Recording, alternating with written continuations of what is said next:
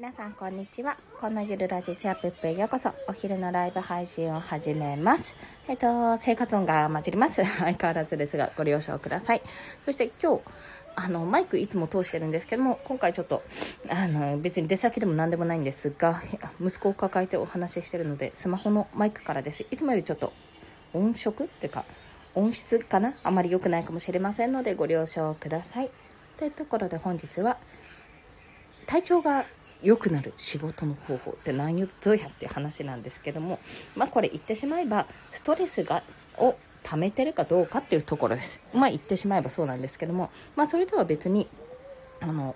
仕事をしていて体調不良の時ほど仕事とかなんか作業とかやりたくないなって思うことがやっぱ皆さんそうだと思うんですけどもあなんか体調悪くて仕事してよかったなっていうことも逆逆説的なんですけどもちょっとあるなってことを感じたのでそれも合わせてお伝えをします。まあ、まず最初にメリットっていうかどうして体調悪いのに仕事してえこれ良かったんじゃないって思えるかっていうと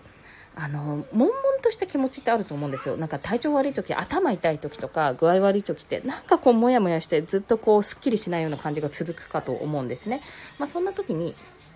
じゃあ仕事しようとか何かまあ音声配信しようでもそうなんですけど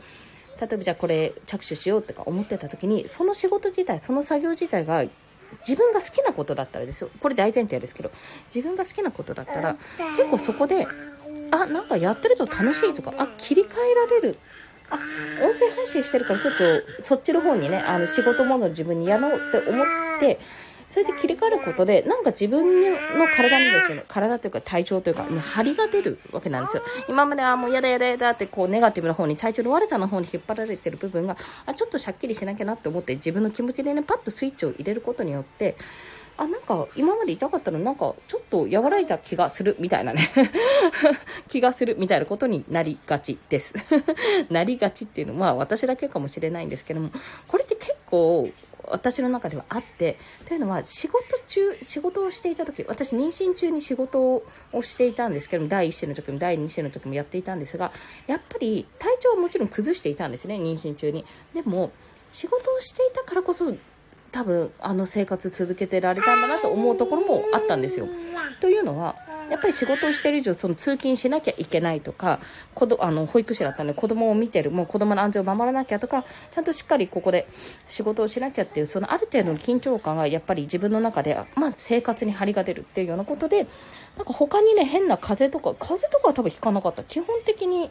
あの貧血とかそっちにはあったんですけどそのウイルス性のなんかみたいな感じの風邪とかは全くもって引かなかったんですよね。なので仕事とかそのある程度の緊張感のあるところにいるってことはいたり、まあ、そういう環境があるってことはやっぱりあの自分の中でこう気を張るっていう状態になりますので、まあ、あるある程度とか、まあ、防御力。まあ、防御力というか装備品かな？装備品を身につけるような形になるのかと、まあ、私の中でそういうふうに認識してるんですね。まあ、それはまあ私も今日の朝のライブの時とか結構如実でもう具合悪いな嫌だなでもう音声配信1日3本やるって言っちゃったしなみたいな感じでやっていたらやっぱ話してるとそのその気になるというかそっちのモードになってあなんか体調悪かったけどちょっと目すっきりしたし頭もすっきりしたからこのままやっていこうみたいな感じになれるんですよ、まあ、これね人によるけれども私だけかもしれないんですが結構このスイッチが入るっていう状態にはなるかと思うのでどうしてもなんか悶々としてなんかうまくいかないなんかうまくいかないと思ってる時はもしかすると、まあ、外に出てみるとかちょっと人と会ってみるとかでいつものこの悶々とした自分じゃない自分を出せる場所に行くことによって、まあ、それを発揮することによって少し気持ちがすっきりするかもしれません。それとともにただ大事なのがこのある程度の緊張感ある程度の緊張感が張りを持つのであってこれあの、程度を間違えるとストレスになります。で、ストレスになるとすんごい具合悪くなります。そこはね、そこは本当に気をつけてくださいってとこ。結局好きな仕事とか、あの、仕事だからこれやろうっていう風にやってることも、で、さっきまで、すんごいストレスフルな仕事をしていたんですけど、